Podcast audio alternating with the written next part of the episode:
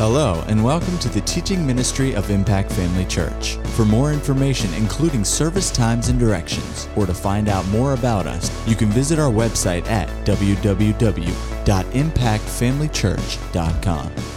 We trust you'll be blessed by today's message. He's on our side, He's leading us and guiding us, and He'll provide. Father, in the name of the Lord Jesus, we thank you for your holy written word that's a lamp unto our feet and a light unto our path. And Father, we thank you for revelations of your word. Thank you for illustrations of your word. And thank you for impartations of the Holy Ghost that empower and enable us to walk out what we have heard. Father, we realize that we're in the last of the very last days. And it's pertinent that we understand the plan of God for this day for this time and for this season. And Father, I ask you tonight to make my tongue as a pen of a ready writer, that I'll have the right words to speak with the anointing of God. And we give you the glory for it in Jesus' name, amen. If you will, open your Bibles to Acts 26 again. Seems to be our keynote scripture for the last few services. Acts 26, and read the keynote scripture that Paul the Apostle Paul governed his life by, or actually his confession that governed his life. Paul was standing before King Agrippa in Acts 26 19. He was talking to him about he, how he had persecuted Christians, caused Christians to blaspheme the name of Jesus and deny even Jesus himself because he was so opposed to Christianity. But on the road to Damascus, remember, a bright, blinding light shone around him and the entourage of people was with him and they all fell down to the ground and out of the uh, bushes ran a choir and they sang this song, and the song they sang was another one bit the dust because he had been opposing the kingdom of God, and God supernaturally intervened. And today I'm telling you that same Jesus that intervened in the days of the Apostle Paul on the road to Damascus that was trying to hinder the plan of God, that same God is intervening in the church world today. You know, in a sense of speaking, it's not the devil stopping the move of God. Don't make me come back there. In another sense of speaking, uh, I'll tell you the truth about it. It's many in the church world that's opposed to what God wants to do, and that's what's hindered the move of God. I talked about it somewhat last night uh, about how God told the children of Israel through the command of Moses to go into the promised land, and how 12 spies came back from looking at the promised land that God had promised, uh, and 10 of them brought an evil report, the Bible says. And an evil report is a report that contradicts contradicts what God says do.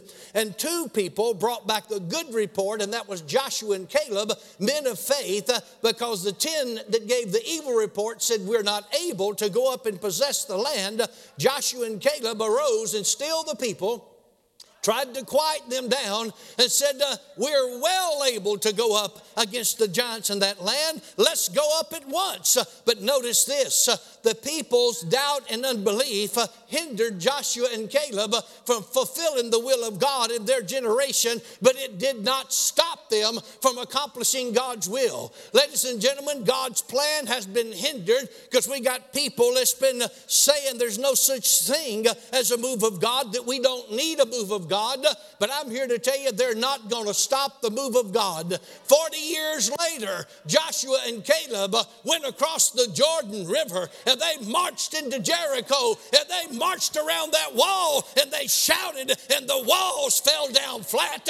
And I'm here to tell you there's wall cities that we're about to take in the name of the Lord Jesus Christ and the church is going to march forward in victory and nothing is going to stop us. Nothing. I'm telling you, you might as well get excited about it. We're going in in the name of Jesus. It's time that we as a church arise and take our place of authority under the name of the Lord Jesus Christ and the banner of the blood of Jesus and tell the doggone devil to get out of our way in Jesus' name. oh, said Brother Randy, you must have ate your Wheaties. I feel it down to my bones. You know what I mean? Not that you got to feel anything, but it feels good when you feel good. You know what I mean? Woo! Thank God for the Holy Ghost. I'm telling you, I've been up against some things in the realm of the spirit, uh, and people can get kooky about that. Uh, and I realized the devil was trying to shut my mouth, uh, and I decided I'm just going to butt heads with him. You know what I mean? And he is not going to stop me from giving utterance to the plan of God for this day in the name of Jesus. Just opening the Bible does this. It's amazing how it happens. Acts 26, 19 Paul had uh, told King Agrippa his experience on the road to Damascus, how the blinding light shone around about him. They fell down to the ground, and Jesus spoke to Paul and said, Why persecutest thou me? And remembered the choir ran out of the bushes and sang the song, Another one bit the dust. Well, it's not in the Bible, but you can't prove it didn't happen. I don't know if they knew that song back then, but anyway. Acts 26 19. The Apostle Paul, this is in his latter ministry, in his latter days, not long before he went to heaven and finished his course on this earth. Acts 26 19, the Apostle Paul said, Whereupon, O King Agrippa, he said, I was not disobedient unto the heavenly vision. Ladies and gentlemen, you can do what you want to and don't take that the wrong way. The church world can do what it wants to, and don't take that the wrong way. Society can do what it wants to, but don't take that the wrong way. But I am not going to be disobedient to the heavenly vision. If I'm the last one standing there saying, God, I'll obey you, I'm going to do what God said do. And you need to have that attitude too. Amen. Because it's not popular to follow God today. I said it's not popular to follow God today. Said, Brother Randy, I thought it was popular. No, it's not popular. Cultural trends of society have filled the church, and those things are popular. Following a man is popular. Following wisdom of men is popular. Following think tank planning sessions is popular, but following the Holy Ghost is not popular, so I enjoy being unpopular. Whoa! Hallelujah. Glory to God because I'm going on with God. Amen. I'm going to do what God said do. And I'm going to do what I know the Holy Ghost is saying doing. And that don't mean that I know everything because I don't. But I know enough to get in out of the rain. You've taught me that here in Florida. I told Pastor Edwin, you know, I said, I've really been joking with you about coming off the ark and everything. You don't have to demonstrate it to me. I've been demonstrating. I mean, he's got signs and wonders. We got them. Ladies and gentlemen, we live in critical times. We, we truly do. I, I know it more every day. And I don't know why God chose to do what He done with me and, and do and call me to where I'm at. But I can go back to old wooden prison bench, sitting out by the prison maintenance shop. I'd been born again on my third escape from prison, turned myself in because God gloriously showed up in this van that I was about to go with two other people and committed armed robbery in. But the Spirit of God arrested me in Galveston, Texas. I should have turned right on Seawall Boulevard. I mean, left on Seawall Boulevard to go and commit this crime there in Galveston, Texas. And then the goal from there was me, I was going to get out of the country and live happily ever after, you know. But suddenly, as I was driving down the road in this van, the Spirit of God filled that van. I had a praying mama, I had a praying daddy, seeking God. Can I tell on my daddy? He's in heaven. My daddy went to heaven, he was an old time Pentecostal. He went to heaven singing Amazing Grace, how sweet thou art. And he that saved a wretch like me. That's what he said. And he would break in that course. Hallelujah. He couldn't carry a tune and a number three wash tub. Anybody know what a number three wash tub is? Anybody ever had a bath in a number three wash tub? Oh, she's had a bath in a number three. That's why she's Mrs. Clean. You know what I mean? Oh, I'm telling you. If you had a bath in a number three wash tub, I'm telling you the truth about it. And those of you that haven't, we feel sorry for you. Amen. Because back in those days, they believed cleanliness was next to godliness and they would scrub it off of you. My God. But my daddy told my mama one evening, Catherine Frances Greer, he said to her, He said, Jesus is coming in the morning. He said, Daddy is coming in the morning. He said, Granny is coming in the morning to meet me, and I'm going to heaven. And Mama looked at my daddy and said, Ah, oh, Hubert. That was his name. His name was Donald Hubert Greer. But when she got mad at him, she called him Hubert. Said, Ah, oh, Hubert, you always have been crazy. married folks is married to one another long enough, they know their spouse is crazy. I don't get invited to preach marriage seminars because I tell the doggone truth. he said, I'm going to heaven in the morning. Jesus is coming. My time on earth is over. He said, There's preparation that God needs to do with me. That's a message in itself.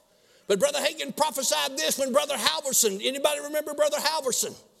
Brother Halverson went on and people got concerned. Remember, he was praying in the Holy Ghost intense prayer on Reverend Mac Hammond's platform. And suddenly his body start, stopped moving and he lay there on the platform. And then people got concerned and looked, and Brother Halverson was gone to heaven while he was praying in the Holy Ghost. The Lord revealed to Dad Hagin all the, all the preparation for the world to come, you don't get in this life only. Some move on to that side and get prepared for the world to come. But uh, my daddy told my mama, I'm going to be with Jesus in the morning. No reason why, except he made up his mind to do it. My mama said daddy was always hard headed. when he made up his mind to do something, he done it. About 2:30 in the morning, Daddy set up the bed. Now, he's not one to do that. When he goes to bed, he goes to bed. He gets up with the chickens. He's the one that sets the rooster on the post and crows for you to get up. You know what I mean? But he went to bed about 2.30 in the morning. I was told because I came right after my mama called me just to squalling, you know. But anyway, he sat up in the bed and he started singing Amazing Grace. How sweet the sound that saved a wretch like me. He'd break into that chorus, hallelujah. And he couldn't carry a tomb and, uh, and a number three wash tub. That's good country talk for city folks. If you don't know what that is, just ask Pastor Anderson, she'll help you. but anyway, he, he got happy. He started laughing in the spirit, started even clapping his hands. And after about an hour of him doing this, suddenly he looked into the realm of the spirit. He said, There's Jesus. There's Daddy. There's Granny, my grandma. They aren't in heaven. He said, Goodbye. And his body fell back on the bed, and he went out of here singing Amazing Grace. How sweet this. Don't make me get up a load tonight. I'm telling you the truth about it.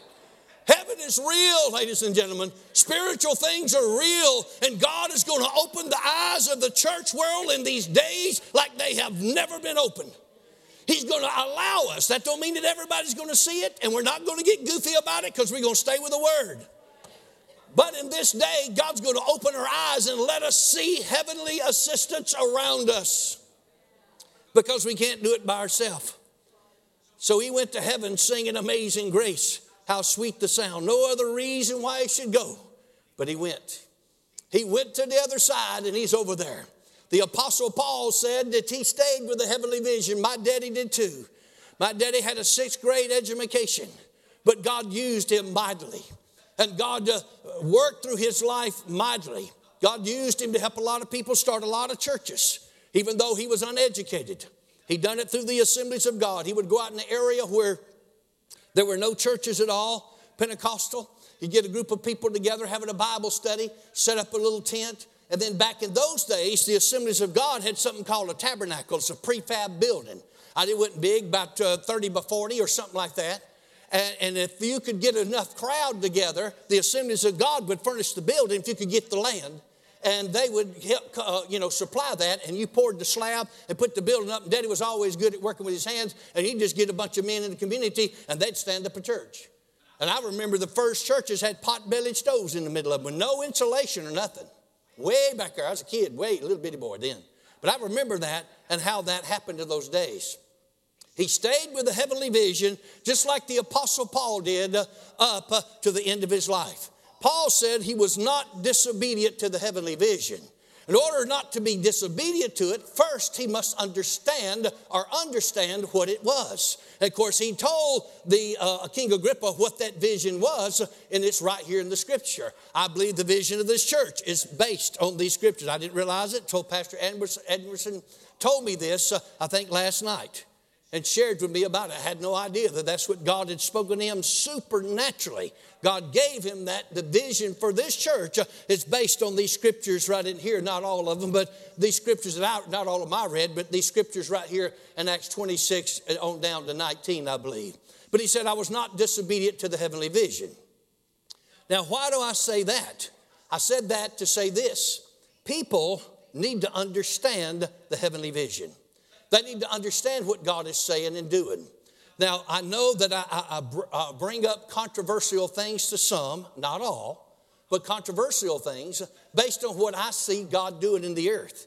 And I believe it can be backed up by Scripture about uh, Kenneth E. Hagin.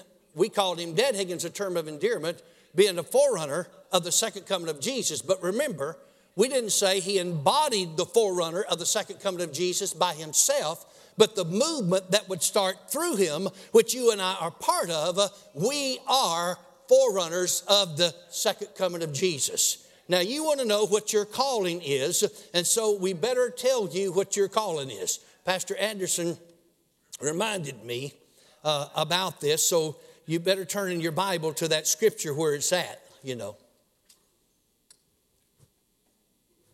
Have you turned yet? Oh, Luke chapter 1.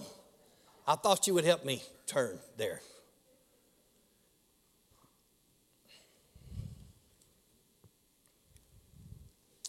Luke chapter 1, verse number 13. Luke chapter 1,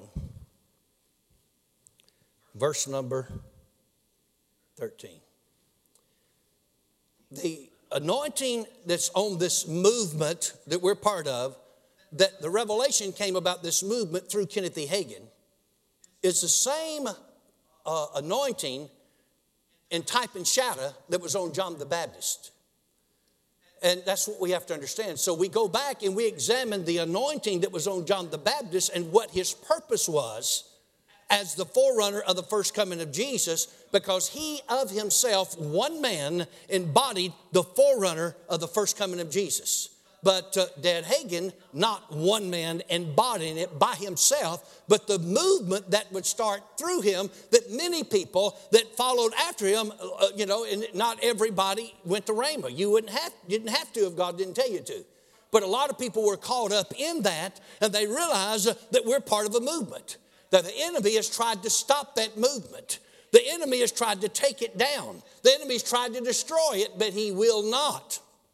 So, what was John the Baptist called to do? When you figure out what John the Baptist is called to do, you'll know what you're called to do in type and shadow. So, look in Luke chapter 1, verse number 13. It says here, verse number 13, we read some of this the other night, so we're not going to read it all, but Luke chapter 1, so you can get the recordings from the other services and it'll be a blessing to you. Luke 1, you get them from the church here. Luke chapter 1, verse 13, it said, But the angel said unto him, Fear not Zacharias, because he's there and he's, he's a priest and he's doing his course of duty as a priest. And this angel appeared to him there.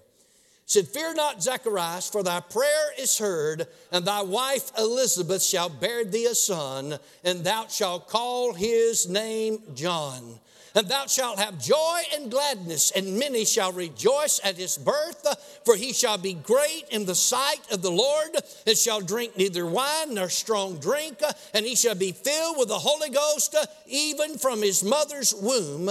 And many of the children of Israel shall he turn to the Lord their God, and he shall go before him in the spirit and power of Elijah to turn the hearts of the fathers to the children, and the disobedient to the wisdom of the just and to make ready a people prepared for the Lord. The main thrust of John the Baptist's ministry was to make ready a people prepared for the first coming of the Lord and Savior Jesus Christ. the movement that would start uh, through Reverend Kenneth E. Hagin, and it did start uh, through Reverend Kenneth E. Hagin, through the anointing of God coming upon him, that we are part of that movement. The call of God on our life is to make ready a people prepared for the second coming of the Lord. That's what we're called to do in a nutshell, because there's a lot that goes under that vision statement. It's a big mission behind it, you know. But there's a lot that goes with that. So now we understand what we're called to do. So let's examine a little bit further about who Reverend Kenneth E. Hagin was. And remember, the only reason I say these things is because the Lord educated me in this area because I did not know myself. I didn't understand these things. I have an 11th grade education. I couldn't figure these up in my natural mind. I couldn't even conjure them up. But the Lord allowed me to see some things about Him. But I say these things not to point you to worship a man, because we look beyond the man and we're looking at a heavenly vision that came through a man. If God is going to do anything in this earth, He must do it through a human being that's on this earth. Did you know that? You do know that. Well, can we establish that truth then? You remember where we headed? I'm going to tell you some things about Kenneth Hagin that can give you some free permanent waves, lady. You'll never have to go to the beauty parlor, Brother Hagin said again. But uh, let's talk about these things and about how the fact of uh, that we have authority and uh, there's things that the Lord wants us to do and, and bring to pass in this earth. Jesus Christ appeared to Dad Hagin in Broken Bow, Oklahoma in December of 1953. Anybody ever been to Broken Bow, Oklahoma? See some hands over here. Who? How many you been back to? Broken Bow, Oklahoma. So where's that at? That's down at the southeast corner of the state of Oklahoma. It's a tiny city even today. I mean, population less than 3,000. So it doesn't take a big place for Jesus to visit because Jesus visited Dad Hagin December 1953 there in a pastor's kitchen. He appeared to him and taught him some things uh, during that time. But uh, in Broken Bow, Oklahoma, it's just not real far from the Kiamichi Mountains. Y'all know where the Kiamichi Mountains is in Oklahoma? That's where Bigfoot lives. It is. And you said, Brother Randy, no, he's over there in the Okefenokee Swamp. He's got frequent flyer miles, is what it is. And, and he can get around a lot. You know what I mean? He can go from this place to that place. And, he probably run by the church here the other day. I, there's no telling, you know. But uh, Bigfoot, they say, lives in the Kiamichi Mountains, you know, and they're serious about it. I mean, especially the Indian people there, Native Americans. They're Indians. I had some working on my building, and brother, they believe it. They played howls of me that they swore was Bigfoot howling on their phone. And it made hair stand up on the back of your neck. Don't know if it's Bigfoot or a big devil. but they, they claimed it was, and they believe it. And boy, they don't want you joking about it either. I mean, it's almost religious for them, you know. And so I didn't. I didn't make fun of them. I put a sticker on back of my Model A Ford with Bigfoot on it. I got a 1930 Model A Ford all original. So I stuck it on there and made them happy. They, would point at it, smile, you know. So he was down there in the pastor's kitchen. And uh, suddenly the Lord appeared to him as they were praying in the pastor's kitchen. I'm not going to tell the whole story, that's not the purpose of it. But as he was kneeling down praying, he said, when he knelt down, he knelt down in the spirit. He said, all the furniture disappeared. The pastor and his little daughter was across the table from him praying in the kitchen. All that disappeared. And for the while there, he didn't know where he was at. His physical senses was suspended. So he looked up where the ceiling would be in the kitchen, and the ceiling had disappeared, and there stood Jesus. And Jesus said, I've come to teach you about devils, demons, and evil spirits, and how they will even get a hold of Christians if Christians will allow them to. So, in the process of Jesus showing him this, this little demon ran between he and Jesus, and it put out this smoke screen so he could not see Jesus anymore. He could hear his voice, but he couldn't see him. And then this little demon started waving his arms and making this racket yakety yak, yakety yak, yakety yak, yak, yak. So Dad Hagin thought to himself, what in the world is this doing here? Why don't Jesus do something about this devil? And this went on for quite some time. And then finally, out of frustration and desperation, Jesus said to Dad Hagin, he said, if you had not done something about that, talking about that demon, he said, I could not have done something about it. Brother Hagin responded to Jesus and he said, Dear Lord Jesus, he said, I know I heard you incorrectly. He said, You meant to say that you didn't want to do something about that demon, not that you could not do something about that demon. Jesus responded and said to Dad Hagin, He said, No. He said, I told you if you had not done something about that demon, he said, I could not have done something about it. And Dad Hagin said he grabbed his ear, one of his old recordings, you can hear him say this. He grabbed his ear and he shook it like it was stopped up or something. He said, Dear Lord Jesus, I know I didn't hear you correctly. He couldn't believe that Jesus couldn't make that devil stop. You meant to say, Jesus, that you didn't want to do something about this demon, not that you could not do something about the demon. And Jesus looked at him and said, No, he said, I told you if you had not done something about this demon, I could not have done something about it. The demon was harassing Dad Hagin. But Jesus could not stop the devil from harassing Dad Hagin. Dad Hagin had to stop it. Anytime the devil starts harassing you, you stop it in the name of the Lord Jesus Christ. You take authority over it in the name of Jesus, like you've been taught and you've been trained. So Dad Hagin said he always was bad. This is his own confession, not mine. He said he always, always was bad about opening his mouth and putting his foot in it. That's slang country talk, you know what I mean? Saying something but he shouldn't have said. He said, Dear Lord Jesus, he said, You're going to have to give me at least two or three references in the New Testament that what you're telling me is true. He said, I'll go you one better.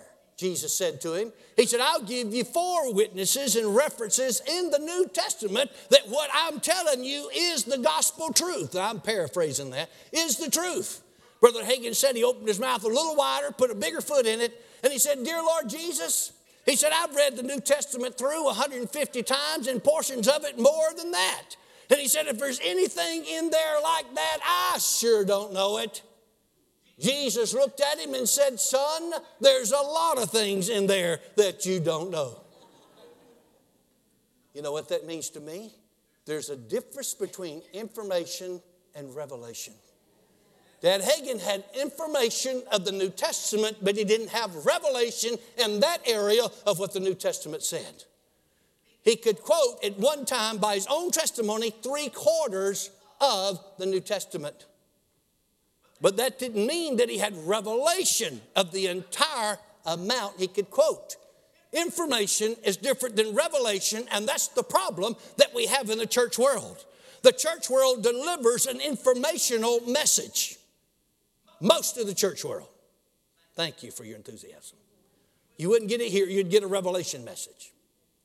And I'm not belittling anybody, but there's a difference between information and revelation in many churches, and thank God there are a lot of good churches, don't get me wrong. We thank God for the local church. Without it, we have no body of Christ. But in many churches in the United States of America, all you're going to get when you come to church is a book report on the Bible. If it's on the Bible. Anybody can take a book that's been trained and give you a, a book report on it. They do it in college and university all the time because my son did it. You have to go through there and research books and come out with it, and they come out with it, and, and you give a book report on the Bible. But there's a difference between giving book reports on the Bible and giving revelation on the Bible. So Jesus was telling Dad Hagin in this vision, yeah, you know, there's a lot in there that you don't know. What he meant, there's a lot that you don't have revelation of. You may have knowledge of it, but you don't have revelation of it, and Dad Hagin admitted it. He didn't. Up till that point in his ministry, they never knew to rebuke the devil or bind the devil. So Jesus said, I'm going to start giving you those references now. So turn to Matthew 28. I'm just going to give you one because I'm just making one point here. So, what is the point that I'm making? I'm making the point that we are in charge on this earth. Remember? We're the one that's got to make the decision. If God is going to do anything in this earth, He must do it through a man or a woman that's submitted to Him. He cannot come in to this world. Jesus cannot come into this world and do anything to violate the will of the human being. That's why the world as a whole is in a mess. And if he's going to do something, he's got to get somebody in this earth in agreement with him. That's why Jesus had to come to get in agreement with God. Because God searched throughout the earth and could not find one person that would stand in the gap. Therefore, his own hand brought forth salvation, Jesus Christ. He had to send a man into the earth, the Son of God, in order to bring his will to pass in this earth. Because he gave man authority on this earth. Matthew, where did you tell me to turn to? 28. What verse? You got it yet? Oh, okay. Matthew 28, verse 18. Jesus came, Matthew 28, verse 18. Matthew 28, verse 18. Again, I'm just going to make a point and we're moving right on because this is another message in itself. If you come to this church, you'll get this message too about the authority of the believer and whatever else you need. But in uh, Matthew 28, verse number 18, and Jesus came, this is the first verse he quoted him in the New Testament.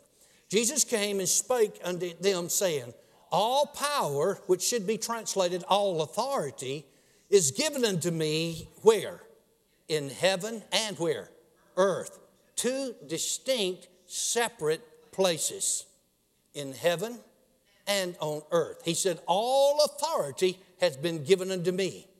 Then he said in verse 19, Go ye therefore and teach all nations, baptizing them in the name of the Father and of the Son and of the Holy Ghost.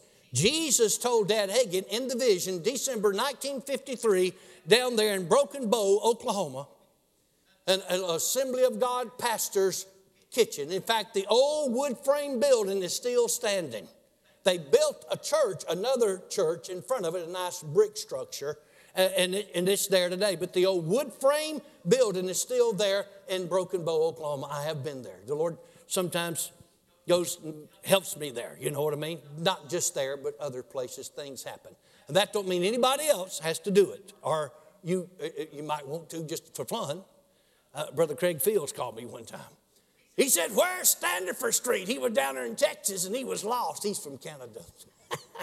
He, has, he used to have one of them wind up electric cars. You rode in it, didn't you?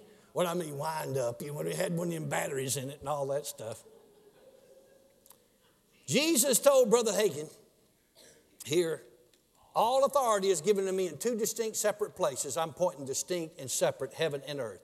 Jesus told Dad Hagin in the revelation, in the vision, he said, When I told him to go ye therefore, he said, I delegated my authority on earth to the church. That's the first scripture he pointed out to him. And of course, he went on, and I'm not going to go to the other scriptures. You can read it in his book. I believe in visions. You can read it, The Authority of the Believer, The Triumph of Church. You can get it, probably most of you has got something, one of those books in your library or on your iPad or something. But anyway, you can read the whole story, but that's not my point. I was just pointing out this. If God is going to do something in this earth, He must do it through a man or a woman that's anointed and given a vision and given a revelation and given a call, just like He called the Apostle Paul to bring what Pastor Anderson and Dad Hagin used to call the Pauline revelation of who Jesus Christ was, what He did, what He done inside of us, and what we received because of Him. Paul brought a revelation, but it came through a man, you understand? The revelation about Jesus Christ, the bigger revelation, the greater revelation, came through the Apostle Paul. We would have no knowledge of really who Jesus was by just reading the other uh, uh, things about what the other said, but, but we got the fullness of what Jesus was and what he did for us and what he did in us and what he's prepared for us by reading the writings of Paul. So God called Paul to start a movement of what you call the Jesus revelation. He brought revelation of Jesus into this earth and he wrote a book about it, and, and, and, and we got it in the Bible, and we're to read the Bible and get that revelation. Isn't that right? But I pointed out that it came through a man. Why didn't Jesus just come down and sit on a rock? Huh? Why didn't he just come down? Because he delegated his authority on earth to us. And if we don't do something with it, it won't be done. So that's the reason that I said that anything that happens in this earth, he's going to do it through a man, he's going to do it through a woman. He's going to find somebody that will submit themselves to him and He's going to pour His glory out upon them. He's going to train them. He's going to teach them. He's going to keep them. He's going to watch over them. And He's going to anoint them, especially if it's going to start a movement that would usher in the second coming of our Lord and Savior Jesus Christ. So, just like the Apostle Paul was raised up by God to start a movement about who Christ was and is and what He's done for us and in us, Kenneth E. Hagin was raised up by God. His name should have been called John the Baptist, and he was raised up to start a movement that would usher in the second coming of our Lord and Savior Jesus Christ. So, what's our call in this movement is to make ready a people prepared for the second coming of the Lord. Now, when you say make ready a people prepared for the second coming of the Lord, many of us immediately think, and I have too, uh, immediately think of the world and the lost. But do you know that the church needs to prepare just as much or more so to meet the Lord than those that don't know Him? Yes, it's important that they do it, but it's important that we're ready. We can't get high and mighty and cocky and think, oh, buddy, we got it made because of the blood of Jesus, grace of God. I can live any way, do any way, act any way, talk any way, and everything's all right. No, it's not all right. Make ready yourself, prepared for the coming of the Lord. So, not only does the world need to get ready, but the church needs to get ready. Jesus appeared to Dr. E. Hagin September the 2nd, 1950. He was caught up to the throne of God, stood within 18 feet of that throne. He saw the winged creatures. We talked about this in one of the other services. And uh, Jesus said to him during this uh, Revelation, I believe in visions, come up hither, chapter 2. So you can read the whole thing there. But in this vision and revelations that he received from the Lord that time, September the 2nd, 1950, in Rockwall, Texas, Jesus said this. Are you ready for it? He said, Many of my own people will not accept the moving of my spirit and will turn back and will not be ready to meet me at my coming. That's what Jesus said. Now, either Jesus said it or Brother Hagin lied about it. And I'm not calling Dad Hagin a liar now. I'm saying I believe it. But he said, Many of my own people, talking about the latter days, will not accept the moving of my spirit and will turn back and will not be ready to meet me at my coming. I don't want to be one of those. I want to turn toward him. Isn't that right? So the church needs to prepare as much or more so than the world. Now, you ready for the other great, great shock? The great outpouring of the Spirit? What is it for? What's the purpose of it? This movement you're talking about, you're yelling and screaming about. Brother Randy, since you've been here, what is all this about? This outpouring of the Holy Ghost, the book of Acts multiplied times a hundred. Number one is to visit the church and get it ready to meet Jesus. Number two is to get the church ready to reach this lost and dying world. Because there's a lot of devils in this world today, ladies and gentlemen, it's unleashed. The Bible speaks about in Revelation the devil has come down knowing he hath a short time. There's demonic spirits and powers that's going to take the power of God in its fullness to drive back these demons in this day. So, the outpouring of the Spirit, number one, is to visit the church and get us ready. Number two, then for the church to visit the world. But sometimes we have the concept, I know I did until the Lord revealed this to me. We have the concept that uh, the outpouring of the Spirit is just to get the lost saved, and that is part of it, a big part. But it's also to get the church back where it should be, in love with God again, because the church has left its first love as a whole, not everybody. Are you in love with the Lord like you used to be? You don't have to raise your hand. I'm not going to call fire down on you, but I'm thinking about it. Are you walking with the Lord like you used to?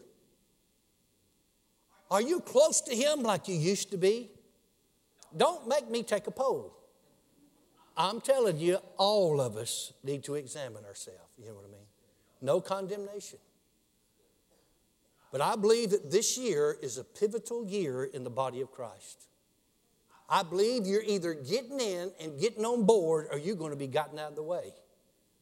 This year, 2018, is a pivotal year, a key year in the body of Christ. And I'm not just talking to you, you understand. I'm talking on a higher level, but it applies to all of us. It applies to the body of Christ. And I'm not saying that you're not ready, there's no condemnation. But it is time that we judge ourselves. And I know that's an ugly word, but we judge ourselves and make sure we walk in, in the revelation that God has for us in this day.